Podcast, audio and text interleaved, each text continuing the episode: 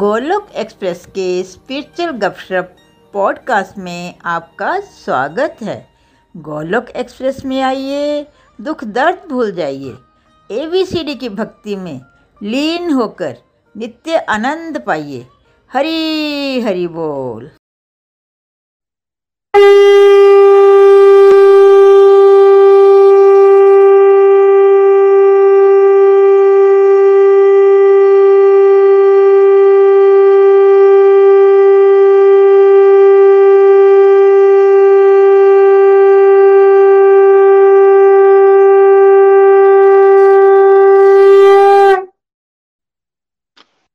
हरि बोल। हरी हरि बोल एवरीवन। जय श्री कृष्ण चैतन्य प्रभु नित्यानंदा श्री अद्वैत गदाधर श्रीवासदि गौर भक्त वृंदा। Hare Krishna Hare Krishna Krishna Krishna Hari Hare, Hare Ram Hare Ram Ram Ram Hari Hare. Busy through the body, free as a soul. Hari Hari बोल हरि हरि बोल। शरीर से रहिए व्यस्त और आत्मा से रहिए मस्त। हरि नाम जपते हुए transform the world by transforming yourself. जय श्री कृष्णा। न शस्त्र पे न शास्त्र पे, न धन पे और न किसी युक्ति पे, मेरा जीवन तो आश्रित है प्रभु केवल और केवल आपकी कृपा शक्ति पे। गोलोक एक्सप्रेस में आइए, दुख दर्द भूल जाइए, एबीसीडी की भक्ति में लीन होके नित्य आनंद पाइए। घर घर मंदिर, हर मन मंदिर। जय श्री कृष्णा। ओम नमो भगवते वासुदेवाय, ओम नमो भगवते वासुदेवाय, ओम नमो भगवते वासुदेवाय। श्रीमद भागवद गीता की जय। हरी हरि बोल एवरीवन। जय श्री राम, जय श्री राधे कृष्णा। आज के सरल भागवत गीता सत्संग में आप सभी का स्वागत है। और जो डिवोटीज हमें यूट्यूब के माध्यम से और पॉडकास्टिंग के माध्यम से सुन रहे हैं, उनका भी बहुत बहुत स्वागत है। जैसा कि आप सभी की जानकारी में है कि सरल भागवत गीता के सार का एक नए कोर्स की हमने शुरुआत की है। और बड़े सारे बेसिक टॉपिक करवाने के बाद हम आपको चैप्टर वन के सार की तरफ, और कल हमने चैप्टर टू का सार किया था। तो जैसा कि थोड़ा सा क्विकली मैं आपको रिवीजन करवा दूं कि चैप्टर वन, शोकाग्रस्त अर्जुन। वो अर्जुन जिसने पूरे जीवन उस कुरुक्षेत्र को, युद्ध को लड़ने के लिए पूरी तैयारी की थी, बड़े जोश के साथ उस कुरुक्षेत्र के मैदान में जाता है और लड़ने के लिए पूरी तरह उत्साहित है। पर जब उसको माया के ऊपर उसका अटैक किया जाता है और जानबूझ के उसको उन परिस्थितियों में डाला जाता है, तो वही अर्जुन जो बड़े जोश के साथ अपने कुरुक्षेत्र को लड़ने के लिए जा रहा था, वही अर्जुन अपने अस्त्र शस्त्र साइड में रखते हुए ये वर्डिंग बोलना शुरू कर देता है कि अगर मुझे निहत्थे को कौरव मार भी देंगे तो मुझे कोई दुख नहीं होने वाला। मीन्स अर्जुन स्ट्रेस में चला गया, अर्जुन डिप्रेशन में चला गया और अर्जुन सुसाइड करने जा रहा है। उसको कोई रास्ता हल नजर नहीं आ रहा कि मैं इस दलदल से कैसे निकलूं। अगर हम अपनी लाइफ के साथ रिलेट करके देखें तो हमारी परिस्थितियां भी वैसी ही होती हैं।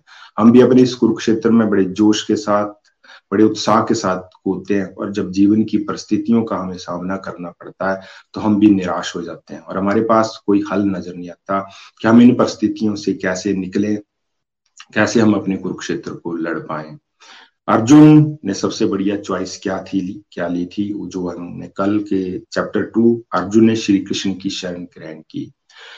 अर्जुन में और हमारे में ये सबसे बड़ा अंतर है। अर्जुन चैप्टर टू में हमने ये समझने की कोशिश की थी कि अर्जुन ने भगवान कृष्ण की शरण ग्रहण की कि मैं अपने दम पर अपनी परिस्थितियों को हल नहीं कर पा रहा हूँ, हे परम पिता परमेश्वर मैं आपकी शरण में आया हूँ, मैं आपके आपका स्टूडेंट हूँ, कृपया मुझे गाइडेंस दें ताकि मैं इस अपने कुरुक्षेत्र को अच्छे तरीके से लड़ पाऊं।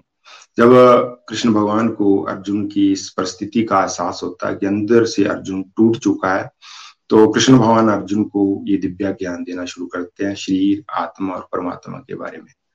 और अर्जुन को ये बताना शुरू कर देते हैं कि भाई शारीरिक लेवल पे तो चेंजिंग आती है, बचपन, जवानी और बुढ़ापा, और एक दिन ये शरीर छोड़ के चला जाता है, जबकि आत्मा लेवल पर कोई चेंजिंग नहीं आती। आत्मा पहले भी थी, आज भी है और आगे भी रहेगी। आत्मा जो है अमर है, अविनाशी है, उसका कभी विनाश नहीं होगा। अर्जुन तो पहले भी था, आज भी है और आगे भी रहेगा। इसलिए अर्जुन को इस ज्ञान, दिव्य ज्ञान दिया जाता है। और फिर अर्जुन को ये भी सिखाया जाता है कि भी सुख दुख तो जीवन का हिस्सा है। जैसे ऋतुएं आती हैं, जैसे सर्दी आएगी, जैसे गर्मी आएगी, जैसे रात आएगी, जैसे दिन आएगी, ये तो इंद्रिय बोध से हमें इंद्रियों की सेटिस्फेक्शन के लिए हम इनमें इनमें महसूस करते हैं, इसलिए इससे घबराने की कोई जरूरत नहीं है। ये भी हमने समझा था कि हमें कभी भी अपनी प्रिस्क्राइब ड्यूटी को निभाने से कभी भी डरने की जरूरत नहीं है। हमेशा उस परम पिता परमेश्वर से गाइडेंस लें और भगवान की प्रसन्नता के लिए अपनी ड्यूटीज को निभाने की कोशिश करें। जो अटैचमेंट के साथ, जो भोगने के लिए, जो ऐश्वर्या के लिए अपनी ड्यूटीज को परफॉर्म करने की कोशिश करेगा, वो वो कभी भी डिवोशन के रास्ते पर आगे प्रोग्रेस नहीं कर पाएगा। कल हमने ये भी समझा था कि जो व्यक्ति अपने कर्म फलों का भोग करना चाहेगा उसकी उसकी कभी प्रोग्रेस नहीं होगी, वो कंजूस की डेफिनेशन में आएगा, वो हमेशा गरीबी बना रहेगा और चौरासी लाख योनियों के सिस्टम में इसी तरह फंसा रहेगा। तो कल यहाँ तक हमने ऑलरेडी चर्चा कर ली थी। आज हम आगे बढ़ते हैं पॉइंट नंबर नाइन से। तो शिप्रा जी प्लीज आप रीडिंग कर सकते हो। हरी हरि बोल। हरी हरि बोल। पॉइंट नाइन, दिव्य बुद्धि से निष्काम कर्म करने वाला पाप और पुण्यों से इसी जीवन में मुक्त हो जाता है। हरि हरि बोल। हरी हरि बोल जी, हरी हरि बोल। अब भगवान हमें चैप्टर टू के माध्यम से, अर्जुन के माध्यम से हमें क्या सिखा रहे हैं? भगवान बताते हैं कि भाई दिव्या बुद्धि से निष्काम करने वाला पाप और पुण्य से इसी जीवन में मुक्त हो जाता है। देखो, वैसे तो भगवत ज्ञान हमें मुक्ति की तरफ लेके जाता है, हमें चौरासी लाख योनियों के सिस्टम से ऊपर लेके जाने की कोशिश करता है, हम उस परम पिता परमेश्वर के धाम भी पहुंच सकते हैं। पर हम संसारी लोग हैं, हम कलयुगी लोग हैं, हम इस जीवन में रिजल्ट ढूंढते हैं कि हमें क्या मिलने वाला है। तो भगवान क्या बता रहे हैं? इसी जीवन में पाप और पुण्य से मुक्त हो सकता है। और पाप और पुण्य क्या है? हमारे लिए पाप और पुण्य ये है कि हम हमेशा फंसे हुए हैं, अपनी परिस्थितियों में फंसे हुए हैं, हमेशा स्ट्रेस महसूस करते हैं, पास्ट को लेके चिंतित हैं, फ्यूचर को लेके चिंतित हैं, बच्चों को लेके चिंतित हैं, अपनी ड्यूटीज को लेके चिंतित हैं। इसी तरह हम स्ट्रेस में अपने जीवन को व्यतीत करने की कोशिश कर रहे हैं। ये अर्जुन की परिस्थितियां थी। भगवान इस पॉइंट के माध्यम से, भागवद गीता के चैप्टर टू के माध्यम से हमें ये समझाने की कोशिश कर रहे हैं कि भी दिव्या बुद्धि से मीन्स अगर आप सात्विकता के साथ उस परम पिता परमेश्वर के साथ जुड़ने की कोशिश करोगे, सत्संग साधना से और सदाचार के रास्ते पर काम करने की कोशिश करोगे, जब आपकी बुद्धि दिव्या होगी और निष्काम कर्म, निष्काम कर्म कर्म कर्म का मतलब उस परम पिता परमेश्वर की प्रसन्नता के लिए अगर हम अपनी ड्यूटीज को परफॉर्म करने की कोशिश करेंगे, बिना अटैचमेंट के अपनी ड्यूटीज को परफॉर्म करने की कोशिश करेंगे, तो डेफिनेटली हम इसी जीवन में पाप और पुण्य से भी ऊपर उठ सकते हैं।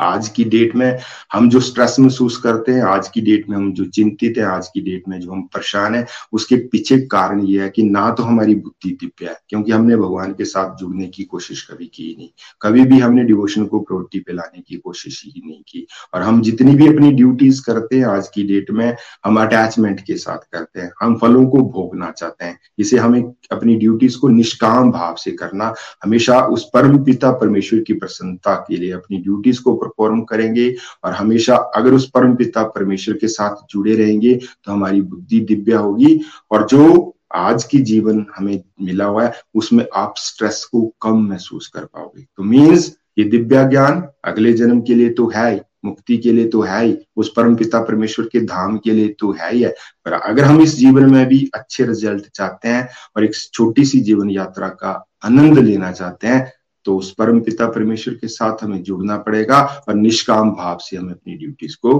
परफॉर्म करना पड़ेगा। हरी हरि बोल जी। नेक्स्ट।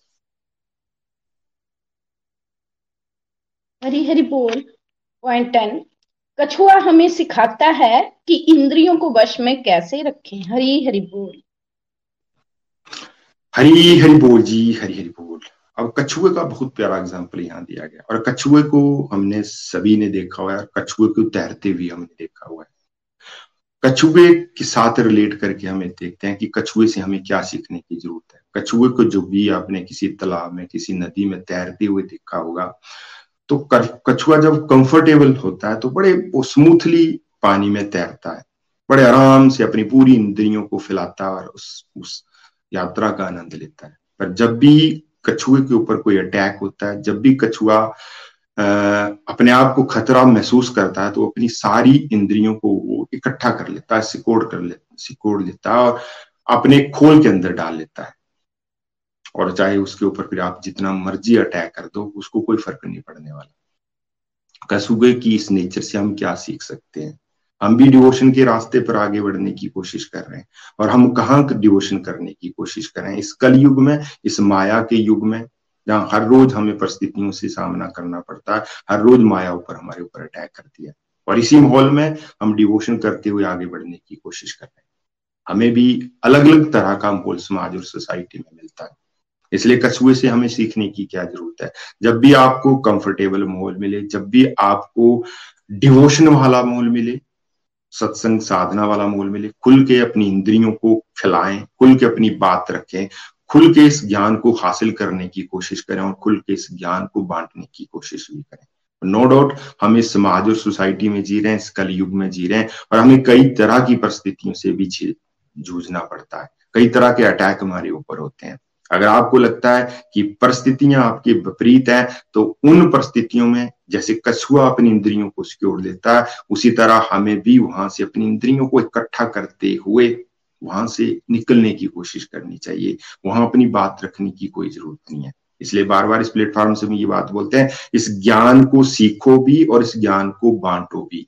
पर कहाँ बांटो, कहाँ इसका आनंद लो? जहां आपको माहौल अच्छा लगता है, जहां आपको लगता है कि आपकी बात को कोई सुनने वाला, जहां आपको लगता है कि परिस्थितियां आपकी विपरीत है, तो कछुए की तरह हमें भी वहां इकट्ठे हो जाना। और जैसे कछुए के ऊपर उसे अटैक का कोई फर्क नहीं पड़ता, हम भी अगर कछुए की इस नेचर को सीखे तो हम भी वहां से निकल सकते हैं। हरी हरी बोल जी। नेक्स्ट।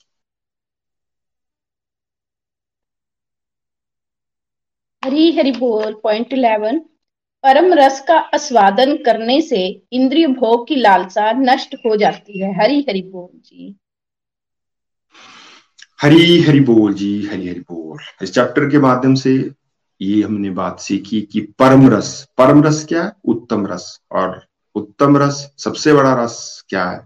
उस परम पिता परमेश्वर के नाम का उच्चारण करना, ये दिव्या ज्ञान हासिल करना, आत्मा को उस परमात्मा के साथ जोड़ना। जब आपको इसमें आनंद आना शुरू हो जाएगा ना, तो इसके आगे दुनिया के सारे जो नशे, जिसको आप बोल सकते हो, या जितने भी रस की अनुभूति हम करना करना चाहते हैं, वो फीके पड़ना शुरू हो जाते हैं। तो हमें किस चीज का एहसास करना है? दुनिया में हम आनंद कहाँ ढूंढने की कोशिश करते हैं? आनंद जहां मेरी इंद्रियों को अच्छा लगे, जहां मेरा मन मुझे बोले कि मुझे ये काम करना चाहिए, और हम आगे बढ़ने की कोशिश करते हैं, मुझे और आनंद आना चाहिए, और आनंद आना चाहिए। और इस तरह हम अपनी इंद्रियों को और हम अपने मन को भटकाना शुरू कर देते हैं, और हम हमेशा टेम्परेरी आनंद के पीछे भागते रहते हैं। एक चीज हासिल करेंगे, दूसरे की जिज्ञासा फिर पैदा हो जाएगी, दूसरी चीज हासिल करेंगे, तीसरे की फिर जिज्ञासा पैदा हो जाएगी। एक घर बनाएंगे, घर छोटा है, इसमें ये कमी रहेगी, नए घर की तलाश में शुरू हो जाते हैं। इस तरह दुनिया के हम चेक कर सकते हैं, जितने भी हम काम करते हैं हमें आनंद नहीं मिलता। वो क्यों आनंद हमें क्यों नहीं मिलता? क्योंकि हम भटक रहे हैं, हम अपनी इंद्रियों को सेटिस्फाइड करने की कोशिश कर रहे हैं।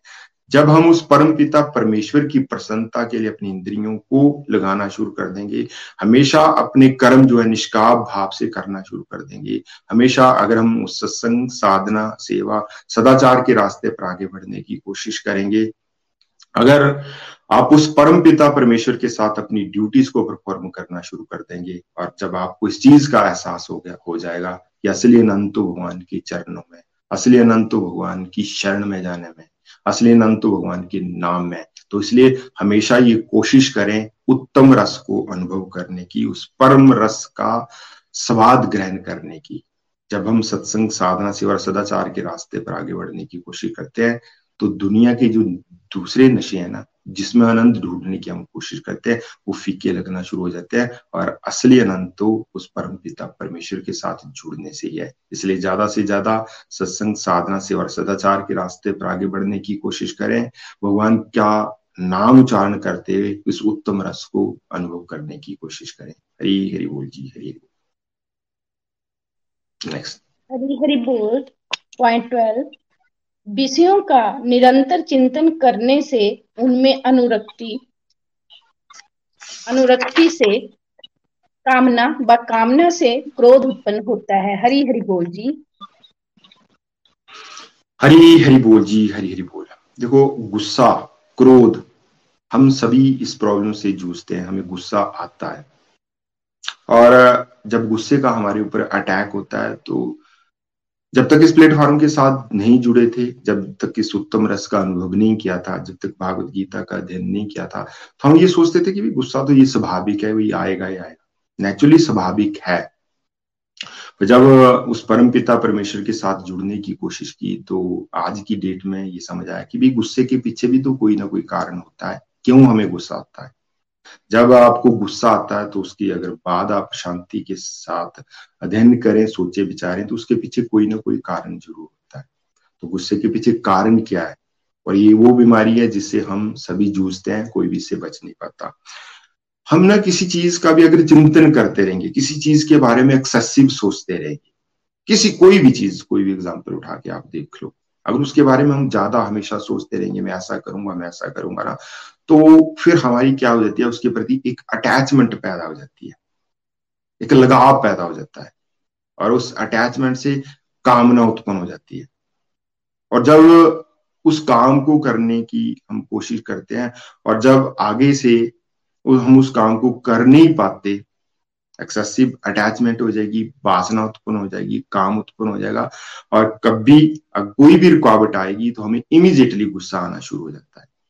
ये क्यों हुआ, हम सोचते हैं शायद ये अपने आप प्रोग्रेस प्रोसेस है, ऐसे क्यों हो गया, पर इसके पीछे कहीं ना कहीं कारण है। जब भी हम किसी चीज के साथ ज्यादा चिंतन करेंगे, ज्यादा अटैचमेंट बना के रखेंगे, तो डेफिनेटली कामना उत्पन्न होगी, वासना उत्पन्न होगी, और जब हम उस काम को पूरा नहीं कर पाएंगे, जब कोई ना कोई रुकावट का हमें सामना करना पड़ेगा, तो डेफिनेटली गुस्सा, इमीडिएटली गुस्सा आता है। और गुस्से में हमें पता ही है कि हमें क्या हो जाता है, हम वो कर जाते हैं जो एक सभ्य इंसान नहीं कर पाता। तो इसलिए हमें करने की क्या जरूरत है, जब हम उस परम पिता परमेश्वर के साथ जुड़ने की कोशिश करेंगे तो अटैचमेंट कम होगी, और फिर हम इन परिस्थितियों से निकल भी पाएंगे।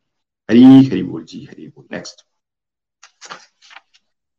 हरी हरी बोल। पॉइंट थर्टीन, भगवान से जुड़े बिना शांति व सुख का अनुभव असंभव है। हरी हरी बोल जी, हरी हरी बोल जी। बड़ा प्यारा पॉइंट है जी। सुख की तलाश में हम सारे ही हैं, हम सारे चाहते हैं कि मैं भी सुखी रहूं, मेरा परिवार भी सुखी रहे, मेरा सारा सिस्टम सुखी रहे। और हम सुख कौन सा चाहते हैं, और हम चाहते हैं कि सुख परमानेंट रहे, संपूर्ण सुख हमें मिले। पर इस सुख को हम कैसे हासिल करने की कोशिश करते हैं, इस सुख को हम पैसे से, धन दौलत से, पावर से, या अपनी इंद्रियों से, या मेरे मन को जो अच्छा लगे मैं उस चीज को हासिल कर लूं, इस तरीके से हम उस सुख को हासिल करने की कोशिश करते हैं। और शायद टेम्परेली हम हासिल भी कर सकते हैं, और कर भी रहे हैं टेम्परेरी। पर अगर आप परमानेंट सुख को हासिल करना चाहते हैं, आनंद की अनुभूति करना चाहते हैं, तो हमें क्या करना पड़ेगा। इस पॉइंट के माध्यम से, भागवत गीता के चैप्टर टू के माध्यम से हमने ये सीखा कि जब तक हम उस परम पिता परमेश्वर के साथ नहीं जुड़ेंगे, जब तक हमारी बुद्धि दिव्या नहीं होगी, तब तक हमारा मन शांत नहीं होगा, और मगन मन शांत नहीं होगा तो शांति की अनुभूति नहीं करेंगे, और शांति नहीं होगी तो सुख कैसे अनुभव कर पाएंगे। आज की डेट में हम ये सारे महसूस कर रहे हैं कि क्या हमारी बुद्धि दिव्या हो रही है, क्या हम बुद्धि को उसकी सही खुराक दे पा रहे हैं। तो आज की डेट में समाज और सोसाइटी में हमें हमें जो खुराक मिल रही है, उसे बुद्धि तो दिव्या नहीं हो रही है। नेगेटिव सुन रहे हैं, नेगेटिव बोल रहे हैं, नेगेटिव देख रहे हैं, इसे हमारी बुद्धि पोल्यूटेड बुद्धि हो रही है, और मन हमारा शांत है नहीं, शांति की अनुभूति हम महसूस कर नहीं पा रहे, और सुख कहाँ होने वाला है। लाखों करोड़ों रुपया होने के बावजूद भी, दुनियादारी की सारी चीजें होने के बावजूद भी हम सुख और शांति की अनुभूति नहीं कर पा रहे हैं। उसके पीछे कारण ये है कि हम उस परम पिता परमेश्वर के साथ अपने रिश्तों को भूल चुके हैं। हमें उस परम पिता परमेश्वर के साथ अपने रिश्तों को सुधारना पड़ेगा, आत्मा को उस परमात्मा नाम की खुराक देनी पड़ेगी, बुद्धि पे उस परम पिता परमेश्वर को बिठाना पड़ेगा, हमें सात्विकता के साथ जुड़ना पड़ेगा। और सात्विकता के साथ हम तभी जुड़ पाएंगे जब हम सत्संग, साधना, सेवा, सदाचार के रास्ते पर आगे बढ़ने की कोशिश करेंगे, छोटे छोटे बेबी स्टेप उठाने की कोशिश करेंगे, अपनी डिस्ट्रक्टिव एक्टिविटी को आइडेंटिफाई करते उनको डिवोशन में कन्वर्ट करने की कोशिश करेंगे, पॉजिटिव चॉइस लेंगे, तभी हमारी बुद्धि दिव्या होगी। और जब बुद्धि दिव्या होती है तो हमारा अपने मन के ऊपर भी और हमारा अपनी इंद्रियों के ऊपर भी कंट्रोल आना शुरू होता है, और हम ये महसूस करते हैं कि नहीं, जब हमारा अपने मन के ऊपर कंट्रोल है, जब हमारा अपनी इंद्रियों के ऊपर कंट्रोल है, तो मैं अंदर से शांति की अनुभूति भी कर पा रहा हूँ। और शांति जब होगी तो डेफिनेटली, अगर आपके पास उसमें कम भी है, दुनियादारी की चीजें आपके पास कम भी हैं, फिर भी उसके बावजूद भी आप सुख की अनुभूति कर पाओगे। और ये सुख जो है, ये फिर टेम्परेरी सुख नहीं है, जो आज की डेट में जिस सुख की तलाश में हम भाग रहे हैं, ये तो टेम्परेरी सुख है। कुछ समय के लिए इसको इसका अनुभव करते हैं और फिर हम उसी दोबारा उसी ट्रैक पे आ जाते हैं। अगर आप परमानेंट सुख हासिल करना चाहते हो तो हमेशा उस परम पिता परमेश्वर के साथ जुड़े और अपनी बुद्धि को दिव्य करने की कोशिश करें। हरी हरि बोल जी, हरी हरि। नेक्स्ट, हरी हरि बोल। पॉइंट फोर्टीन, सांसारिक जीवन व आध्यात्मिक जीवन शैली में दिन और रात का अंतर होता है। हरी हरि बोल जी, हरी हरि बोल जी, हरी हरि बोल। सांसारिक जीवन व आध्यात्मिक जीवन में ना जीवन जीवन शैली में ना दिन और रात का फर्क होता है। जैसे जैसे कोई डिवोशन के रास्ते पर आगे बढ़ना शुरू करेगा ना, उसको आनंद किस चीज का आना शुरू होगा, वो क्या महसूस करेगा, उसको आनंद आएगा, यार छोटी सी जीवन यात्रा है। और मुझे मेरे पिछले कार्मिक अकाउंटों की वजह से ये जो मुझे कुछ ड्यूटीज मिली हुई है, ये छोटी सी जीवन यात्रा हमें मिली हुई है, और मैं अपनी ड्यूटीज को अच्छे तरीके से निभाऊं। और मनुष्य जीवन एक गोल्डन अपॉर्चुनिटी हमें मिली हुई है अपने आप को पहचानने के लिए। शरीर के माध्यम से ड्यूटीज को अच्छे तरीके से करूं और आत्मा को उस परमात्मा नाम की ज्यादा से ज्यादा मैं खुराक देने की कोशिश करूं। कैसे अपनी ड्यूटीज को मोरालिटी के साथ मैं निभा पाऊं, कुछ चैरिटी में कर पाऊं, कुछ किसी दूसरे की मैं भलाई कर पाऊं। वो ज्यादा से ज्यादा क्या करने की कोशिश करेगा, अपने डिस्ट्रक्टिव टाइम को आइडेंटिफाई करेगा और उसको डिवोशन में कन्वर्ट करने की कोशिश करेगा। मींस वो भगवान के नाम का उच्चारण करने की कोशिश करेगा, इस तरह सत्संग में आने की कोशिश करेगा, कुछ चैरिटी करने की कोशिश करेगा। ये तो वो है जिसको थोड़ी सी अंडरस्टैंडिंग होगी, जो इस डिवोशन के रास्ते पर चल पड़ा और जिसको अपने जीवन का मकसद समझ में आ गया कि जीवन का उद्देश्य उद्देश्य क्या और हमने जाना किस ओर है। जो ये समझ चुका है कि मैंने इस चौरासी लाख योनियों के सिस्टम से ऊपर उठ के आगे बढ़ने की कोशिश करनी। जबकि संसारिक जीवन शैली कैसी है, जिसका हम सारे पार्ट हैं, अभी तो हम थोड़ा थोड़ा समझने की कोशिश करें। संसारिक जीवन तो हम तो बोलते हैं कि भाई नहीं है, अगर ये हमारा समय थोड़ी है भाई भागवद गीता पढ़ने का, अभी समय थोड़ी है भगवान के नाम का उच्चारण करने का। तो जो संसारिक जीवन में रचा होगा वो हमेशा फलों के साथ उसकी अटैचमेंट होगी, हमेशा वो आगे बढ़ने की कोशिश करेगा। ईर्ष्या उसके हमेशा आगे आगे होती है, गुस्सा उसके नाक पे होता है, तो वो इन चीजों को बेकार मानता है।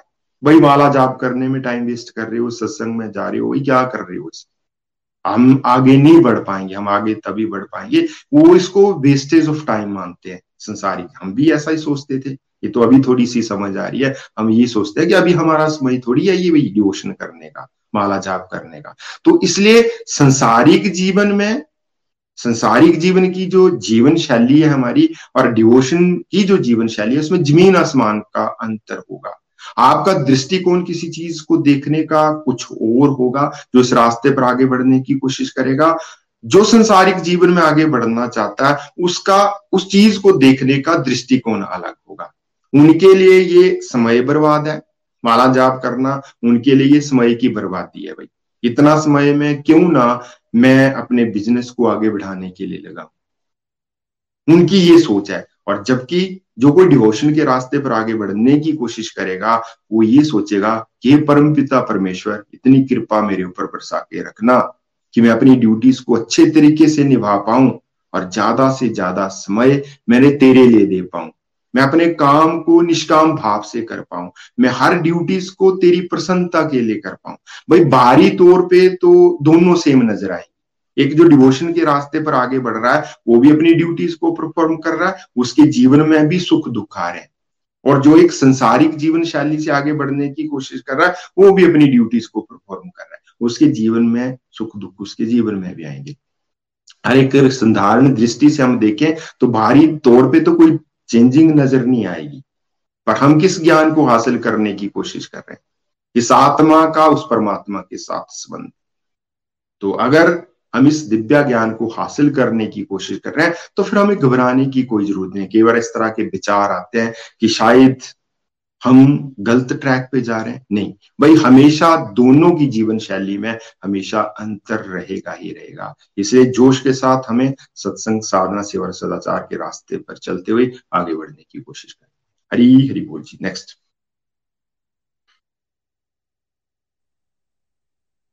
हरी हरी बोल।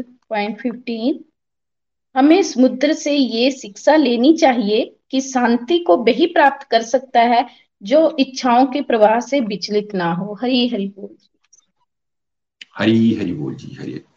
देखो, जैसे हमने कछुए के एग्जाम्पल से सीखा था कि कछुआ कैसे अपनी इंद्रियों को फैलाता और कैसे जब खतरा महसूस होता है तो अपनी इंद्रियों को कंट्रोल कर लेता है, उसी तरह यहाँ समुद्र के एग्जाम्पल से हम बहुत कुछ सीखने वाले। समुद्र से हम क्या सीख सकते हैं? हमें समुद्र से ये शिक्षा लेनी चाहिए। समुद्र को आप सभी ने देखा हुआ है, समुद्र में हजारों नदियां पड़ती हैं, हजारों नदियां, नाले उसमें पड़ते हैं, पर समुद्र कभी भी अपना बांध नहीं तोड़ता। समुद्र हमेशा शांत रहता है। अगर समुद्र से हम सीखना चाहें तो हम ये सीख सकते हैं। उसी तरह हमारे जीवन में भी, हमारी लाइफ में भी, हमारे अंदर जो है ना, हजारों इच्छाएं पैदा होती हैं, हजारों इच्छाएं आती हैं। हर रोज हर रोज हम इनसे जूझते हैं। मैं ये भी कर लूं, मैं वो भी कर लूं। क्या सोच के देखो, इमेजिन करके देख लो, हम अपनी सारी इच्छाओं को पूरा कर सकते हैं? चाह के भी हम पूरा नहीं कर सकते। इसलिए हमें समुद्र से ये सीखने की जरूरत है कि समुद्र में हजारों नदियां गिरती हैं, हजारों लीटर, लाखों करोड़ों लीटर पानी हर रोज उसमें पड़ता है, और उसके बावजूद भी समुद्र अपनी शांति को बरकरार रखता है और कभी भी वो अपने बांध को नहीं तोड़ता। हमेशा शांत रहेगा, वो अपने अंदर उनको सिकोड़ लेगा, अपने अंदर उनको ऐसे इस तरह घोल मेल लेगा कि उसका कोई उसके ऊपर प्रभाव नहीं पड़ता। उसी तरह हमारे जीवन में भी हर रोज हजारों इच्छाएं हमारे अंदर पैदा होती हैं, ये भी कर लूं, वो भी कर लूं। हमें क्या ध्यान रखने की जरूरत है? मैं कौन सी इच्छा मुझे पूरी करनी चाहिए, कौन सी इच्छा मुझे पूरी नहीं करनी चाहिए, कौन सी इच्छा, कौन सी जिज्ञासा अंदर हमारे अंदर पैदा होती है, क्या मैं उसको पूरा कर पाऊंगा, क्या ये मेरे लिए सही है, क्या मेरे परिवार के लिए सही है, क्या मेरे समाज और सोसाइटी के लिए सही है? नहीं। अगर वो इच्छा आपके अगेंस्ट जा रही है, आपकी आपके परिवार के अगेंस्ट जा रही है, आपको डिवोशन के रास्ते पर रोकने में अगर रुकावट पैदा करी है, उस इच्छा को छोड़ दो। ठीक है, हम संसार में इस कलयुग में रह रहे हैं, पारिवारिक ड्यूटीज भी हमें मिली हुई है। अगर आपको लगता है कि कंफर्टेबली मैं इसको, जो मेरे लिए अच्छी है, समाज सोसाइटी के लिए अच्छी है, उसके ऊपर आप काम कर सकते हो, तो उसी तरह जैसे समुद्र हजारों नदियों को अपने अंदर समेट लेता है, उसी तरह हजारों इच्छाएं हमारे अंदर आएंगी, उनको समेटने की कोशिश करें। कौन सी इच्छा हमें पूरी करनी है, कौन सी इच्छा हमें पूरी नहीं करनी है, इसके ऊपर आप काम कर सकते हो। और होगा कैसे? देखो, मेरे बोलने से कुछ नहीं होगा। जब तक हम उस परम पिता परमेश्वर के साथ नहीं जुड़ेंगे, जब तक हम फोरस के ऊपर काम नहीं करेंगे, जब तक हम सत्संग, साधना, सेवा, सदाचार के रास्ते पर हम काम नहीं करेंगे, ये नहीं होने वाला। देखो, क्योंकि हमारी बुद्धि तो आज की डेट में पोल्यूटेड हो चुकी है, हमारी बुद्धि प्रदूषित हो चुकी है, हमारी बुद्धि को सही खुराक मिल ही नहीं रही है। हम आत्मा को उस परमात्मा नाम की खुराक देने की हमने कोशिश ही नहीं की है, तो फिर बुद्धि दिव्या कैसे होगी, हमारी अंडरस्टैंडिंग कैसे बढ़ेगी? वो जब तक हम उस परमपिता परमेश्वर के साथ नहीं जुड़ेंगे, जब तक हमारी बुद्धि दिव्या नहीं होगी। जब बुद्धि दिव्या होगी, जब बुद्धि सात्विक होगी, जब बुद्धि पे भगवान आएंगे, तो हमारा अपने मन और इंद्रियों के ऊपर कंट्रोल होगा, हमें कॉन्फिडेंस मिलेगा, हमें डिसीजन लेने में पावर होगी, हम सही और गलत की पहचान कर पाएंगे। तभी तो हम, अगर किसी चीज को हम छोड़ना चाहते हैं, किसी इच्छा को हम छोड़ना चाहते हैं, इच्छाएं तो हर रोज आती हैं, एक सांसारिक जीवन में भी इच्छा आती थी और एक डिवोशन के रास्ते पर भी इच्छाएं आती हैं। हमने सीखा क्या इस रास्ते पर चल के? सांसारिक जीवन में तो हमारा हर अपनी हर इच्छा को पूरा करने के लिए दौड़े रहते थे। आज मेरा दिल किया मैं ये करूंगा, मैंने वो पहन लिया। आज मेरा दिल कोई खाने का किया, मैंने खा लिया। आज मेरा दिन घूमने का किया, मैंने घूम लिया। जितनी की मेरी रिक्वायरमेंट थी मैं कर लेता था। तो जब तक हम इस डिवोशन के रास्ते पर चल रहे हैं, आगे बढ़ने की कोशिश कर रहे हैं, तो हमें ये पता चल जाता है, ये एहसास हो जाता है कि ये चीज मैं खाऊंगा, ये क्या मेरी सेहत के लिए ठीक है, ये चीज मैं पूरी करने जा रहा हूँ, क्या मेरा बजट इसके लिए लो करता है, क्या मेरी पारिवारिक परिस्थितियां इस चीज के अलाउ करती हैं? ये अंडरस्टैंडिंग होगी, और होगी कैसे? जब हम बुद्धि को दिव्य करने की कोशिश करेंगे, उस परम पिता परमेश्वर के साथ जुड़ने की कोशिश करेंगे, तभी हमारी बुद्धि दिव्य होगी ना। आज की डेट में हम अपने अंतरात्मा की आवाज को पहचान ही नहीं पा रहे।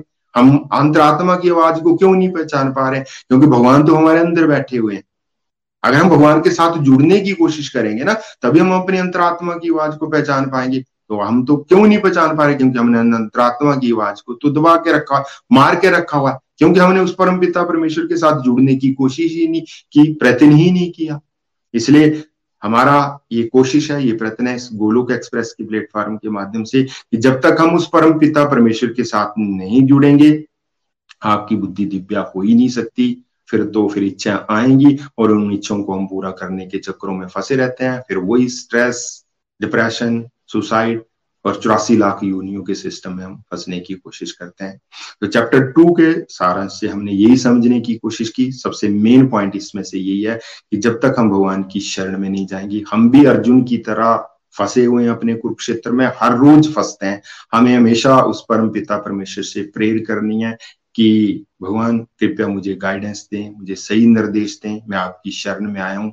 दुनियादारी की शरण मैंने लेके देख ली, अपने दम पे मैंने अपने कुरुक्षेत्र को लड़ने की कोशिश करके देख ली, मुझे हार ही मिली है। अर्जुन को भी हार ही मिली थी। जब भगवान अर्जुन भगवान की शरण में गया, भगवान से गाइडेंस ली, तभी वो उस दलदल से भी निकला और अपनी सारी ड्यूटीज निभाते हुए उस कुरुक्षेत्र को वो जीता था। अगर हम भी अपने कुरुक्षेत्र को जीतना चाहते हैं, यहाँ से आगे बढ़ना चाहते हैं, तो हमेशा ये ध्यान रखें, हर रोज ये प्रार्थना उस परम पिता परमेश्वर से करते रहें कि भगवान अपनी कृपा हमारे ऊपर बनाए रखना, अपनी गाइडेंस हमें देते रहना। तभी हम इस दलदल से निकल पाएंगे, तभी सही मायने में इस छोटी सी जीवन यात्रा का आनंद ले पाएंगे। श्रीमद भागवद गीता की जय। हरी हरि बोल जी। हरी हरी हरि बोल। हरी हरि बोल। Hare Krishna Hare Krishna Krishna Krishna Hare Hare, Hare Ram Hare Ram Ram Ram Hare Hare. As always wonderful presentation Roshan ji. आपके माध्यम से हमने अध्याय दो के सार को बहुत ही सुंदर तरीके से, आपने एक एक पॉइंट को हम सबके साथ एक्सप्लेन किया और बहुत ही सुंदर तरीके से हमने इन पॉइंट्स के माध्यम से समझा कि कैसे आपने समझाया कि जो अर्जुन की स्थिति अध्याय एक में क्या होती है, वही निराश अर्जुन, वही हताश अर्जुन, है ना, माया के वश में जो गिर गया था, उसकी बुद्धि भ्रमित हो गई थी। लेकिन जब अध्याय अठारह में हम उसी अर्जुन को देखते हैं जो कि भगवान की शरण में चला गया था, वो जीत को हासिल करता है। ठीक उसी तरीके से हमारे जीवन में भी दुख आते हैं, हमारे जीवन में भी अलग अलग तरह की प्रतिकूल परिस्थितियां आती हैं। अगर हम भी अर्जुन की तरह भगवान की शरण में जाते हैं, दीनहीन होकर, दैन्य भाव से, विनीत भाव से अगर हम भगवान की शरण में जाते हैं, तो हम भी अर्जुन की तरह जीत को हासिल कर सकते हैं अपने उस जीवन के युद्ध को लड़ते लड़ते। तो आज सबसे पहले हमने ये समझा कि कैसे हम अपनी बुद्धि को दिव्य कर सकते हैं। जब तक हम भी सत्संग के साथ नहीं जुड़े हुए थे, पाप और पुण्य को हम सुनते भी थे, ऐसा करने से पाप होता है और ऐसा करने से पुण्य होता है।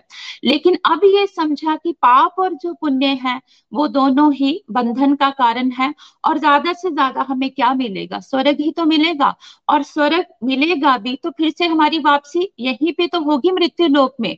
तो अगर हम दिव्य बुद्धि बनाएंगे, किस तरीके से सत्संग, साधना और सेवा के माध्यम से, जब हमारी बुद्धि दिव्य होगी तो हमें इसी जीवन में रहते हुए हम मुक्ति को प्राप्त कर सकते हैं। फिर आपने ये भी समझाया बहुत ही ब्यूटीफुली कि कछुए की एग्जाम्पल से हम क्या समझते हैं कि जब हम भक्ति में आते हैं तो हमें भी कछुए की एग्जाम्पल से यही समझना है कि कहाँ हमें अपनी इंद्रियों को खोलना है और कहाँ हमें अपनी इंद्रियों को कछुए की तरह सिकोड़ लेना है। यहाँ परिस्थितियां हमारी भक्ति के प्रतिकूल हैं, वहां हमने अपनी सभी इंद्रियों को शैल में इकट्ठा कर लेना है।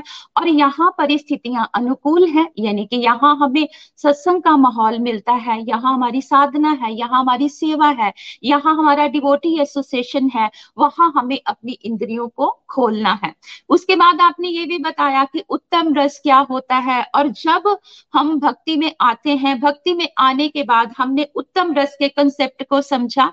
जब हम भक्ति मार्ग में आने के बाद हमें उस उत्तम रस का आस्वादन होता है, तो जो हमारे भौतिक जगत के छोटे छोटे रस होते हैं वो अपने आप ही छूट जाते हैं। देखो, जब हम कोई नई गाड़ी लेते हैं तो पुरानी गाड़ी तो अपने आप छूट जाती है, जब हम नया घर बनाते हैं तो पुराना घर छूट जाता है, जब हम नए कपड़े लेते हैं तो पुराने कपड़े भी छूट जाते हैं। ठीक उसी तरीके से जब हम भगवान के नाम के उस रस में, वो आस्वादन को अनुभव करते हैं, तो हमारे जो छोटे छोटी इच्छाएं हैं, जो हमारे छोटे छोटे रस हैं, वो पीछे अपने आप ही रह जाते हैं। उसके बाद आपने ये भी समझाया कि हम कैसे सुखी रह सकते हैं। अगर मैं अपनी बात करूं तो जब भी मैं इस सत्संग से जुड़ने से पहले भगवान के समक्ष होती थी तो मैं यही कहती थी कि भगवान हमें सुख देना, हमें शांति देना और अपनी कृपा बनाए रखना। लेकिन इन तीनों के वर्ड्स का एक्चुअल में मीनिंग क्या है वो सत्संग से जुड़ने के बाद समझा कि हम जो सुख मांगते हैं, जो शांति मांगते हैं, जो कृपा मांगते हैं, वो बेसिकली टेम्परेरी है। लेकिन जब हम भगवान के साथ जुड़ते हैं, वही खुशी, वही कृपा, वही शांति जो हमें क्षणिक तो मिलती है, आती तो है, लेकिन कुछ समय के बाद वो चली जाती है। लेकिन जब हम भगवान के साथ इस सत्संग के माध्यम से, भगवत ज्ञान के माध्यम से वो संबंध बनाते हैं, वो सुख भी वही है, शांति भी वही है और कृपा भी वही है। यानी कि जब आनंद हमारे जीवन में आता है तो वो जाता नहीं है, क्योंकि वो शाश्वत है, वो भगवान से आ रहा है, क्योंकि भगवान भी शाश्वत है। तो अगर हम उस शाश्वत खुशी को, उस शाश्वत शांति को हम पाना चाहते हैं तो हमें भगवान के साथ जुड़ना ही होगा, क्योंकि हर इंसान, देखो, ये तो चाहता ही है कि मुझे सुख मिले, मुझे शांति मिले। और सुख, शांति और कृपा हम तभी अनुभव कर सकते हैं जब हम भगवान के साथ जुड़ेंगे। उसके बाद हमने ये भी समझा कि कैसे हम समुद्र की तरह अपने आप को बना सकते हैं। बहुत ही सुंदर एग्जाम्पल के साथ आपने बताया रोशन जी हमें कि समुद्र में कितनी नदियां इधर से उधर से, क्योंकि हर नदी का लक्ष्य क्या है कि मुझे समुद्र तक पहुंचना है, चाहे वो कैसे गिरते गिराते इधर से लौटते लौटते वो जाके समुद्र में गिरती है, क्योंकि उसका लक्ष्य है वहीं तक पहुंचना है और उस समुद्र में ही मिल जाना है। लेकिन बहुत सारी नदियां पड़ने के बाद भी समुद्र के ऊपर कोई प्रभाव नहीं आता। वैसे ही जब हम भक्ति के रास्ते में चलते हैं, इस डिवाइन पाथ पे हम चलते हैं, तो हमारी इच्छाएं तो आती ही हैं, और इच्छाओं का खत्म होना जब तक हमारा जीवन है वो संभव है ही नहीं। तो हम ये समझेंगे कि जैसे कितनी भी बारिश हो रही होती है, लेकिन अगर हम छत के नीचे हैं तो वो बारिश जो है हमारी छत पे तो पड़ेगी, लेकिन उन बारिश की बूंदों का हमारे ऊपर कोई प्रभाव नहीं होगा। ठीक उसी तरीके से जब हम भक्ति के रास्ते में चलेंगे, वो इच्छाएं तो आएंगी, लेकिन उन इच्छाओं का हमारे ऊपर कोई प्रभाव नहीं होता। जैसे समुद्र बाहर से जितना शोर डालता है, अंदर से उतना ही शांत हो जाता है। ठीक उसी तरीके से जब हम भक्ति में आते हैं, हम बाहरी रूप से अगर कितने भी अशांत होंगे, लेकिन जो हमारी आंतरिक अवस्था है, यानी कि जब हम अंतर मन से भगवान के साथ जुड़ते हैं, वो जो बाहर का कोलाहल है, वो हम अंदर से कभी भी उससे प्रभावित नहीं होते हैं। तो हमें समुद्र से ये शिक्षा लेनी है कि बाहरी रूप से जो भी हो रहा है, हमें विचलित नहीं होना, हमें अंतर मन के साथ, उस परम पिता परमेश्वर के साथ जुड़े रहना है। तो फ्रेंड्स, बहुत सारी शिक्षाएं हैं और बहुत ही सुंदर ये अध्याय है। इसका एक एक जो पॉइंट है हमारे दिल के अंदर उतरने वाला है। हम इन पॉइंट्स के माध्यम से अगर हम इनको गहराई से समझें तो हम अपने जीवन को बदल भी सकते हैं, हम अपने जीवन को सुधार भी सकते हैं और हम अपने जीवन को बेहतर भी बना सकते हैं। तो अध्याय दो के सार को आज जो हमने रोशन जी के माध्यम से समझा, तो अध्याय दो का सार हमें यही समझाता है कि जैसे दुर्योधन भी दुखी थे, अर्जुन भी दुखी थे, लेकिन अर्जुन ने चॉइस क्या ली कि मुझे भगवान की शरण में जाना है। ऐसे हमारे जीवन में दुख आते हैं, कष्ट आते हैं, लेकिन हमें दुर्योधन की तरह चॉइस नहीं लेनी है, हमें चॉइस लेनी है अर्जुन की तरह कि दुख है, कष्ट है, अलग अलग तरह की सफरिंग्स आ रही हैं, लेकिन फिर भी हमें दीनहीन होकर धन्य भाव से, श्रद्धा से, विनीत भाव होके हमें भगवान की शरण में जाना है। जब हम भगवान की शरण में जाएंगे तो हम भी एक दिन जीत को हासिल जरूर करेंगे। तो अब हम चलते हैं अपने सत्संग के नेक्स्ट पार्ट जो कि हमारा रिव्यू सेगमेंट का रहता है। तो सबसे पहले हम चलेंगे चंबा। फ्रेंड्स, हमारे साथ बिंदु जी हैं। हरी हरी बोल बिंदु जी, हरी हरी बोल। हरी हरि बोल, हरी हरि बोल एवरीवन। जय श्री कृष्ण चैतन्य प्रभु नित्यानंदा, श्री अद्वैत गदाधर श्रीवासादि गौर भक्ता वृंदा। हरे कृष्णा हरे कृष्णा कृष्णा कृष्णा हरे हरे, हरे राम हरे राम राम राम हरे हरे। तो thank you so much Sammi ji, thank you so much Roshan भैया। बहुत ही सुंदर ढंग से आज आप सभी ने अध्याय दो के सार को हम लोगों को समझाया है और हम लोगों ने समझने की कोशिश की है, बहुत ही सुंदर। तो फ्रेंड्स, हम सभी ने जाना है कल, जैसे रोशन भैया ने सभी ने बताया कि आ, हमें करना क्या है।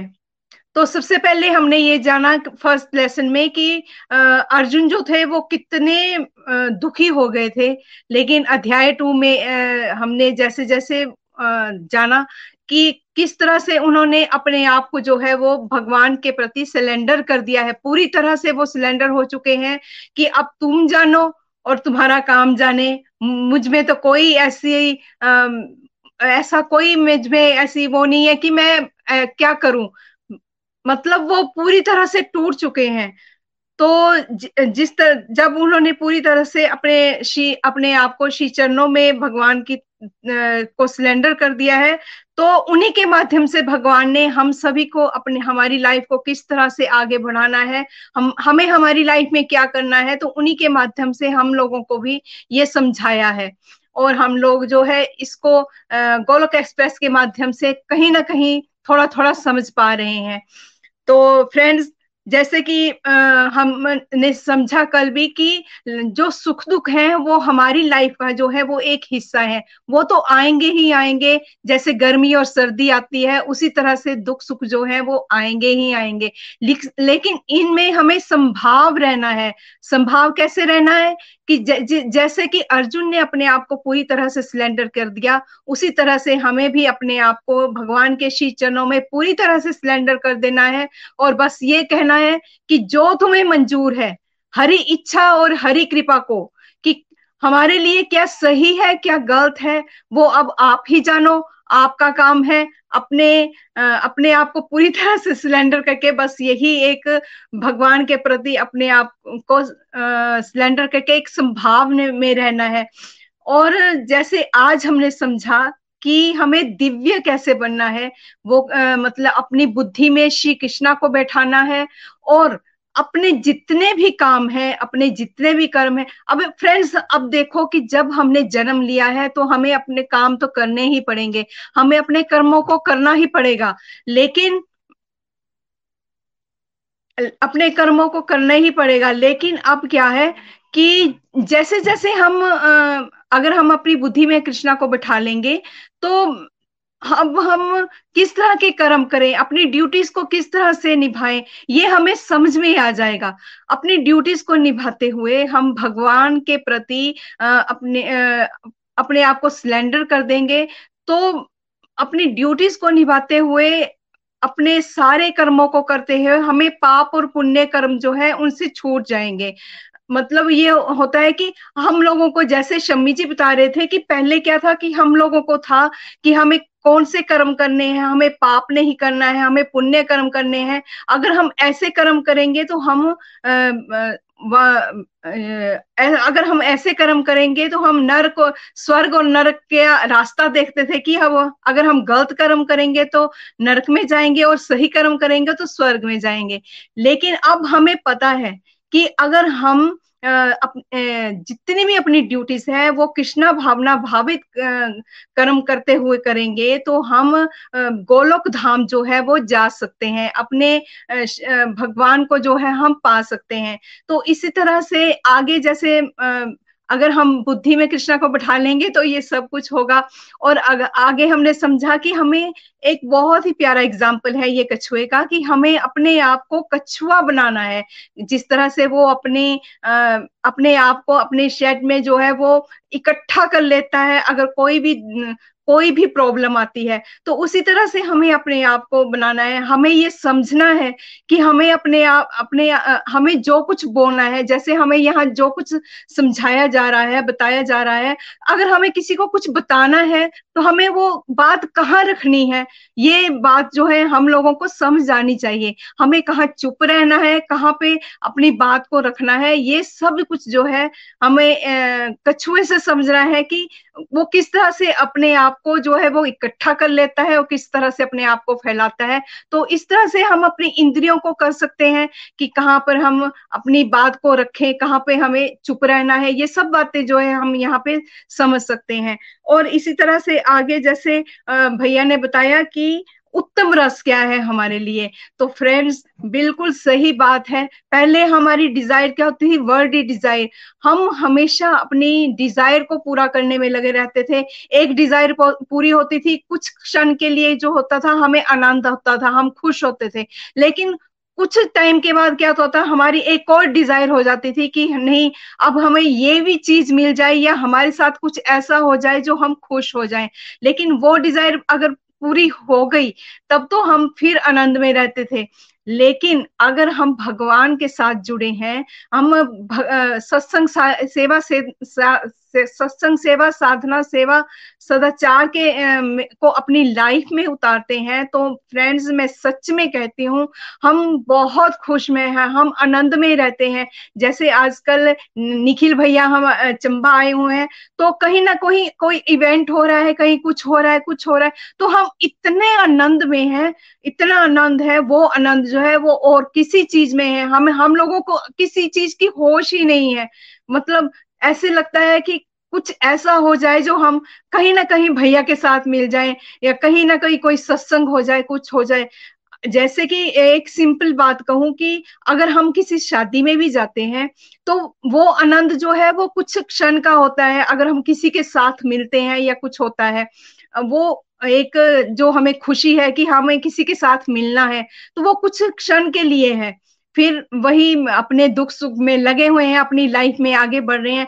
लेकिन अगर हम एक सत्संग में जाएं तो उसकी जो वाइब्रेशन है वो कितने टाइम तक रहती है। फ्रेंड्स आप सभी लोगों ने समझा होगा, जाना जा, जाना होगा, जो गोलोक एक्सप्रेस के साथ सभी जुड़े हैं, वो जो वाइब्रेशन है, वो जो एक दूसरे का संग है, वो डिवोटी एसोसिएशन जो है उसका इतना आनंद है जिसका जिसका जो हम जो है वो एक्सप्लेन नहीं कर सकते। बहुत आनंद है, बहुत आनंद है। तो इसी के साथ जैसे हम वही बात है कि खुशी ढूंढते हैं, तो हमें वर्डी डिजायर के साथ नहीं, हमें डिवोशनल एक्टिविटी को जो है अपनी बढ़ाना है और इसके साथ इसी के साथ आगे बढ़ते जाना है। और जैसे भैया ने आगे हमें बताया कि हम डिस्ट्रक्टिव एक्टिविटीज बहुत ज्यादा करते हैं, तो इस डिस्ट्रक्टिव एक्टिविटीज को हमें डिवोशनल एक्टिविटीज में चेंज करना है। तो इसके लिए क्या करना है, हमें सत्संग साधना सेवा और सदाचार को बढ़ाना है और अपनी जितनी भी ड्यूटीज हैं उनको कृष्णा भावना भावित कर्म कर्म बनाना है और निष्काम भाव से अपने कर्म करने हैं। बस यही सोचना है कि जो भी मैं काम कर रही हूँ श्री हरि के लिए कर रही हूँ, जो भी मुझे ड्यूटी मिली है वो भगवान ने मुझे दी है और मुझे उसे पूरा करना है और सिर्फ और सिर्फ भगवान के श्री चरणों में अपने आप को लगाए रखना है। खुद को जज करना है कि हम क्या कर रहे हैं। अगर हम खुद को जज करते जाएंगे ना, अपने आप को समझते जाएंगे, सोचते जाएंगे कि क्या हम कर रहे हैं। वैसे मैं बताऊं कि अगर हम सत्संग के साथ जुड़ जाएंगे, आ, हम इसको भगवद गीता का अध्ययन करेंगे, कुछ भी करेंगे, सत्संग के साथ जुड़ जाएंगे, अपनी बुद्धि में श्री कृष्णा को बैठाएंगे, तो हम खुद को जज करना शुरू हो जाएंगे। फिर हमें समझ आ जाएगा कि हमारे लिए क्या सही है, क्या गलत है, या हम क्या सही कर रहे हैं, क्या गलत कर रहे हैं। हमारे वो, वो कहते हैं ना, वो दिमाग में नॉक नॉक हो जाएगा कि हम हम क्या कर रहे हैं। तो करना क्या है, अपने बुद्धि में श्री कृष्णा को बैठाना है, अपने कर्मों को जो है निष्काम भाव से करना है, अपनी ड्यूटीज को निभाना है, और अपने जितने भी कर्म हैं श्री भगवान के श्री चरणों में समर्पित करते हुए करते जाने हैं। और जितना हो सके सत्संग, साधना, सेवा, सदाचार को अपनी लाइफ में उतारना है। हमें जो यहाँ पे बताया जाता है, छोटी छोटी बातें हैं, उनको बेबी स्टेप्स लेके धीरे धीरे उनपे चलते जाना है। बस इतना ही करूं कहूंगी, ना शस्त्र पर, ना शास्त्र पर, ना धन पर, ना ही किसी युक्ति पर, मेरा तो जीवन आश्रित है प्रभु केवल और केवल आपकी कृपा शक्ति पर। गोलोक एक्सप्रेस में आइए, दुख दर्द भूल जाइए, एबीसीडी की मॉडल में नि, नि, भक्ति में नित्य आनंद पाइए। हरि हरि बोल, हरि हरि बोल, जय श्री कृष्णा। हरि हरि बोल, हरि हरि बोल। बिंदु जी, बहुत ही आनंद आया आपको सुनकर। आपने भी अपने रिव्यूज को यहाँ पे हम सबके साथ बहुत ही सुंदर तरीके के साथ अपने एक एक विचार को साझा किया। आपकी बात को सुनकर बस यही समझ आता है कि हमें सच में भगवान के साथ जुड़ना चाहिए। देखो, जैसे मछली जब पानी में होती है ना, उसको पानी में प्रॉपर डाइट मिल रही होती है तो वो कई सालों तक पानी में जिंदा रहती है, उसको कुछ भी नहीं होता। अगर उसी मछली को पानी से बाहर निकाल दिया जाता है तो वो मछली कुछ क्षण के बाद जो है वो खत्म हो जाती है। ठीक उसी तरीके से हम भी उस मछली की तरह ही हैं। जब हम भगवान के साथ जुड़े होते हैं तो हम भी उस हर सुख की, शांति की अनुभूति कर सकते हैं। लेकिन जब हम भगवान के साथ अलग होने की, फ्री होके कुछ होने की, करने की कुछ कोशिश करते हैं तो हमें जीवन में दुख ही मिलता है, हमें अलग अलग तरह के कष्ट ही मिलते हैं। तो समझ में यही आता है कि अल्टीमेटली हमें भगवान के साथ ही जुड़ना है, क्योंकि अगर हम उस शाश्वत शांति को, उस शाश्वत सुख को पाना चाहते हैं तो उस शाश्वत के साथ, उस सनातन के साथ हमें जुड़ना होगा। तो फ्रेंड्स, हमारे सत्संग का नेक्स्ट पार्ट है जो कि हमारा प्रेयर्स का रहता है। तो मैं सभी व्यूअर्स के साथ ये रिक्वेस्ट करना चाहती हूँ कि जो भी अपनी फैमिली के लिए, अपनी हेल्थ के लिए प्रेयर्स करवाना चाहते हैं तो वो नीचे चैट बॉक्स में टाइप करके हमें बता सकते हैं। हम सभी गोलोकियन, गोलोक एक्सप्रेस की तरफ से हम कुछ माला जो है उन सभी को डेडिकेट करेंगे। तो भगवान की कृपा आप सब पर बनी रहे। तो फ्रेंड्स, अब हम चलते हैं, हमारे नेक्स्ट गोलोकियन हैं स्वरण जी जो कि नूरपुर से हैं। हरि हरि बोल स्वरण जी, हरि हरि बोल, जय श्री कृष्ण। हरि हरि बोल, जय श्री कृष्णा। हरे कृष्णा हरे कृष्णा, कृष्णा कृष्णा हरे हरे, हरे राम हरे राम, राम राम हरे हरे। आभार रोशन जी, इतनी सुंदरता से हमें चैप्टर टू भगवत गीता के चैप्टर टू की समरी देने को, बताने के लिए, और शम्मी जी आपको समराइज करने के लिए आभार आपका बहुत बहुत। फ्रेंड्स, इस मन से मैं निखिल जी का भी आभार करना चाहती हूँ हृदय के गहराइयों से, क्योंकि जो भगवत गीता हमें समझ समझ के समझ नहीं आती थी, मैं भी पढ़ मैंने भी पढ़ी थी, मैंने भी इसका पठन किया था, लेकिन मुझे कुछ भी समझ नहीं आया था। लेकिन उन्होंने इस भगवत गीता को इतना सरल और आसान रूप में परिवर्तित कर दिया है कि वो हमें आसानी से समझ आती है और हमें अपने लक्ष्य के बारे में ये पूरा बताती है कि हम आत्मा है और हमें परमात्मा से मिलना है, और कैसे मिलना है वो रास्ता भी दिखाती है। और जो भगवत गीता ये सार रूप है, ये तो गागर में सागर है, चंद लाइनों में, चंद शब्दों में ये हमें जीवन जीने की कला सिखा रही है। फ्रेंड्स, आज सेकंड चैप्टर हमने भगवत हम आजकल हम इसी सार गीता का अध्ययन कर रहे हैं। तो हमने पिछले दो एक सत्संग से यही जाना कि हम भी कंफ्यूज फिरते हैं इस दुनिया में। हम जैसे अर्जुन जो है वो अपने सामने अपने परिवार को देख के कंफ्यूज हो गया था, मोहग्रस्त हो गया था। हम भी तो मोहग्रस्त होते हैं, हम भी बच्चों में फंसे हुए हैं, हम भी संसार में फंसे हुए हैं, वस्तुओं में फंसे हुए हैं, चीजों में फंसे हुए हैं। तो हमें उससे मुक्ति कैसे मिलेगी? कल रोशन जी ने बताया था हमें कि मुक्ति मिलेगी जब तक हम भगवान के शरणागत नहीं होते। हम इस भंवर से बाहर नहीं निकल सकते हैं, हमें उसके लिए भगवान के शरणागत होना ही है, भगवान को हमें अपने जीवन में लाना ही है और भगवान के साथ जुड़ना ही है। फ्रेंड्स, भगवान की शरणागति हम कैसे महसूस कर सकते हैं?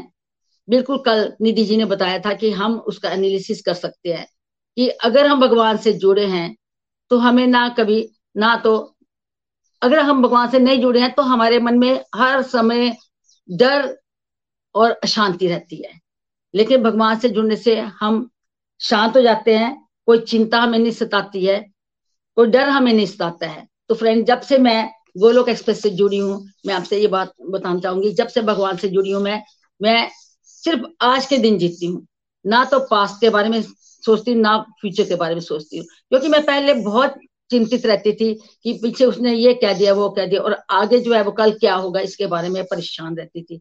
लेकिन जब से हम भगवान की शरण में गए हैं तो हमारा जो आज आज तो सुधरा ही है, हमारा पिछला कल भी हमें भूल गया और अगला कल भी हमारा सुधर गया है। तो हम बहुत प्रसन्न है, बहुत खुश है, आनंद में जी रहे हैं भगवान की शरण में जाकर, और अवश्य ही हम अपने जीवन में सफल होंगे भगवान की शरणागति में। तो आज रोशन जी ने बताया कि हमें दिव्य दिव्य बुद्धि बनानी है। दिव्य बुद्धि कैसे बनी है हमारी? सत्संग से, साधना से, सेवा से और भक्तों के संग से। तो हमें पाप पुण्य से निकलना है ना, क्योंकि पाप पुण्य तो हमें इस दुनिया में फंसाते रहेंगे। तो हमें अपने अपनी बुद्धि को दिव्य बना के इस चौरासी लाख योनियों के चक्कर से बाहर निकलना है, यह हमारा लक्ष्य जीवन का होना चाहिए। उसके लिए आज हमें उन्होंने बड़ा अच्छा एक उदाहरण दिया है, हमें क्या बनना है, हमें कछुआ बनना है। सही कहा उन्होंने कि हमें, और ये ज्ञान कहाँ से होता हो रहा है? हमें सत्संग से हो रहा है कि हमें क्या बात करनी है, क्या नहीं बात करनी है, कहाँ बात करनी है, कैसे बात करनी है।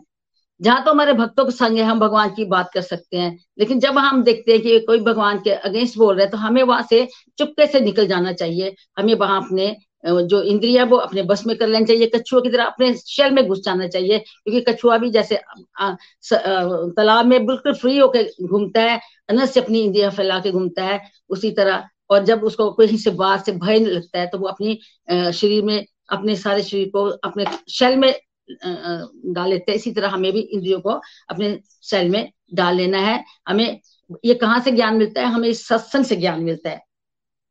फ्रेंड्स, हमारा जो मेंटल मेकअप है वो चिंता करता है, चिंतन करता है, हर समय चिंतन करता है। या तो हम चिंता कर सकते हैं या हम चिंतन कर सकते हैं, क्योंकि हम संसार के बारे में सोचते रहते हैं और हम भगवान के बारे में सोच में भी सोच सकते हैं। ऐसा नहीं है, ये ऑप्शन हमारी है कि हम किसके बारे में सोचें। अगर हम संसार के काम वासनाओं का चिंतन करेंगे, संसार का चिंतन करेंगे तो कई इच्छाएं हमारे मन में उभरती हैं। और आपको पता है ये कामनाओं के दो बच्चे होते हैं, एक लोभ और दूसरा क्रोध। तो जब जैसे जैसे हम इच्छाओं में फंसते हैं ना, तो वो एक के बाद दूसरी इच्छा हमारे मन में आती है, एक पूरी हुई दूसरी इच्छा पूरी आती है। तो इच्छाओं का ये जो चलन है नहीं, खत्म होने को नहीं आता है। तो हमारे मन में वो इच्छाओं पूरी करने का लोभ जो वो दिन प्रतिदिन ना बढ़ता जाता है। उसी तरह हमारी जो अगर इच्छा पूरी ना तो हमें क्रोध आता है।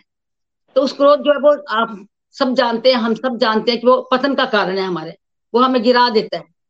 आगे हमने जाना कि कैसे हमने भगवान के साथ जुड़ के उस उत्तम रस का रसास्वादन करना है, जो भगवान के साथ जुड़ने का आनंद है वो उसे हमने फील करना है। फ्रेंड्स, आजकल जैसा कि बिंदु जी ने कहा कि निखिल जी आए हुए हैं और हम कई दिनों से ना सत्संगों का आनंद ले रहे हैं। उस आनंद, वो जो आनंद है वो हमें संसार में कभी नहीं मिला था। शायद जीवन में पहली बार इतना आनंद हमने मैंने जीवन में पाया है। उनसे मिलके सत्संग करके नशे में झूमते हैं, पांव थिरक रहे हैं और हम उसी तरह शांत है, आजकल शांति महसूस कर रहे हैं। जैसे एक समुद्र में जितनी भी इच्छाओं, जितनी भी नदियां आती हैं, समुद्र शांत रहता है, समुद्र आनंद में रहता है, उसी तरह हमारी सारी इच्छाएं जो है वो खत्म हो गई हैं। और ऐसे लगता है कि जैसे हम भगवान हम निखिल जी यहाँ रहे और हम उनके साथ रोज ही आनंद लेते रहे। इतना अच्छा आनंद, इतना अच्छा मजा आ रहा है। तो ये आनंद कहाँ मिलता है? जब हम अपना जब हम अपने आप को भगवान को सरेंडर करेंगे, भगवान के साथ जोड़ेंगे, सत्संग साधना सेवा करेंगे, सबसे बड़ी माला करेंगे। माला से हमारा मन स्थिर होता है और भगवान के चरणों में लगता है और हम संसारिक इच्छाओं की जगह से हम अपनी आध्यात्मिक इच्छाओं को अपनाएंगे तो हम भगवान से जुड़ पाएंगे। तो हमारी आत्मा का परमात्मा का योग तभी हो सकता है और हमें इस जीवन से मुक्ति तभी मिल सकती है जब हम भगवान की शरण में जाएंगे, अर्जुन की तरह। तो मैं यहीं पे समय की कमी के कारण अपनी वाणी को विराम देती हूँ। हरि हरि बोल, हरि हरि बोल। हरी हरी बोल, हरी हरी बोल। स्वर्ण जी, बहुत ही मजा आया आपको भी सुन के।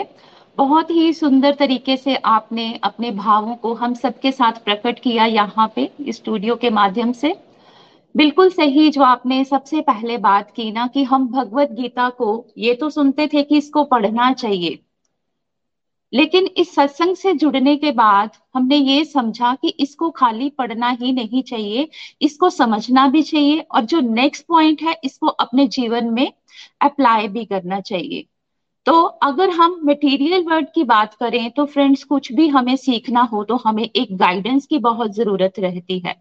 तो वो गाइडेंस हमें हमारे मेंटोर निखिल जी, नितिन जी, प्रीति जी, रूपाली जी के माध्यम से हम सब ने भगवद गीता का अध्ययन किया। ठीक उसी तरीके से जब तक हम मेडिसिन लाते हैं, अगर हम उस मेडिसिन को देखते रहेंगे तो हम कभी भी उस रिलीफ को फील नहीं कर पाएंगे। जब हम मेडिसिन खाएंगे तभी हमारी जो प्रॉब्लम है उसमें हमें रिलीफ मिलेगा। ठीक उसी तरीके से जब तक हम भगवद गीता को पढ़ते रहेंगे हमें कुछ भी नहीं समझ आएगा और ना ही हम उस आनंद की अनुभूति कर सकेंगे। लेकिन जब हमने इस सत्संग के साथ जुड़ के, गोलोक एक्सप्रेस के साथ जुड़ के उन्हीं भगवान की उस शाश्वत वाणी को अपने जीवन में थोड़ा थोड़ा सा लागू करना शुरू किया और सच में मुझे लगता है कि सभी गोलोकियंस ये कहना चाहेंगे कि हमने उस आनंद को अनुभव किया। जैसे कि सभी गोलोकियंस ने आजकल जो निखिल जी हमारे आए हुए इंडिया विजिट किया हुआ है, हम सभी सच में घर बैठे जो उनके साथ फिजिकली है उस आनंद को हम महसूस कर रहे हैं। तो एक बार फिर से मैं अपने सभी मेंटोर्स का, गोलोक एक्सप्रेस का तहे दिल से धन्यवाद करना चाहती हूँ। Thank you so much Golok express. Hare Krishna Hare Krishna, Krishna Krishna Hare Hare, Hare Ram Hare Ram, Ram Ram Hare Hare. तो फ्रेंड्स, हमारा लास्ट पार्ट जो कि हमारे भज सत्संग का डेली होता है, जो हमारा भजन का पार्ट है, तो भजन के लिए हम चलते हैं पायल मलहन जी के पास गुरुदासपुर। हरी हरि बोल पायल जी, हरी हरि बोल, जय श्री कृष्ण। हरी हरि बोल जी, हरी हरि बोल, हरी हरि बोल। Thank you so much Shami ji और thank you so much Roshan भैया जी कि आपने हमें इतना प्यारा ज्ञान दिया। प्रभु जी की वाणी को आपने हमारे समक्ष रखा कि ताकि हम उनको समझ पाए और अपने जीवन में उसको अपने ऊपर इम्प्लीमेंट कर पाए।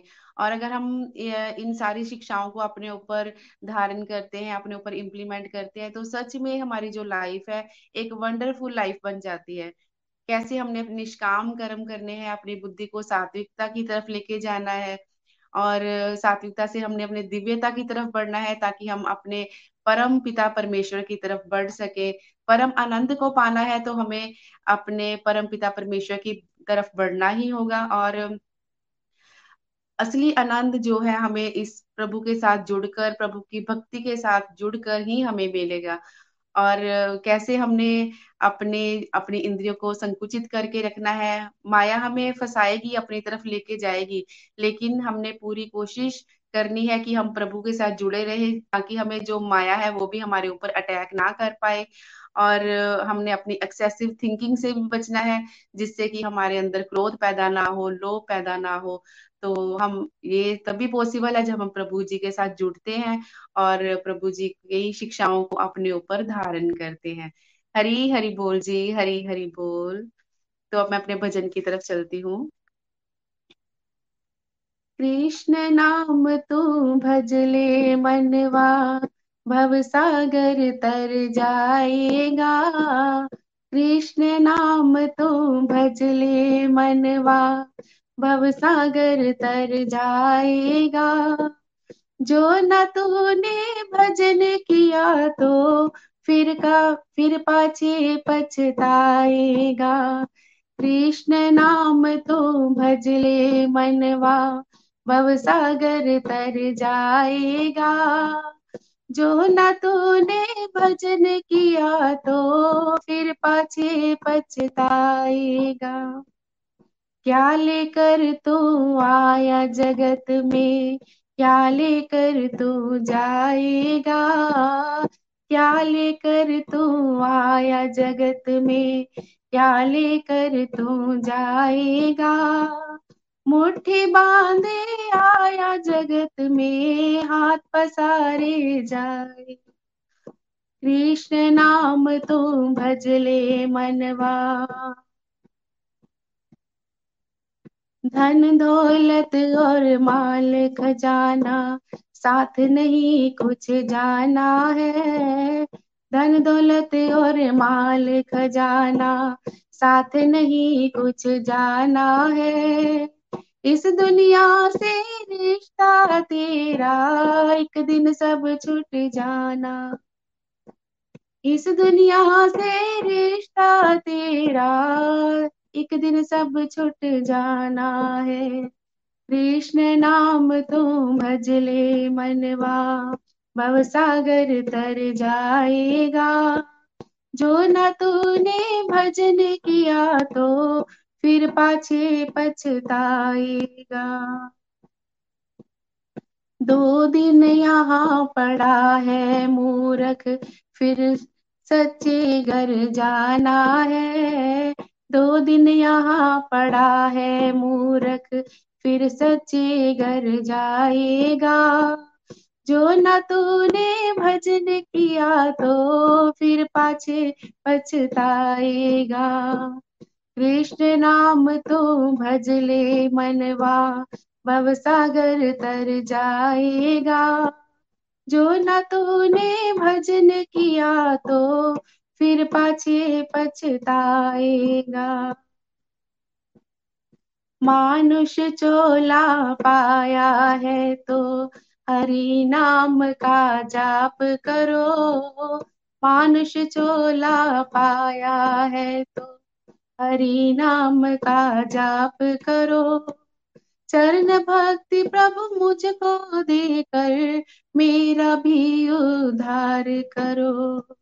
चरण भक्ति प्रभु मुझको देकर मेरा भी उद्धार करो। कृष्ण नाम तू भजले मनवा भवसागर तर जाएगा।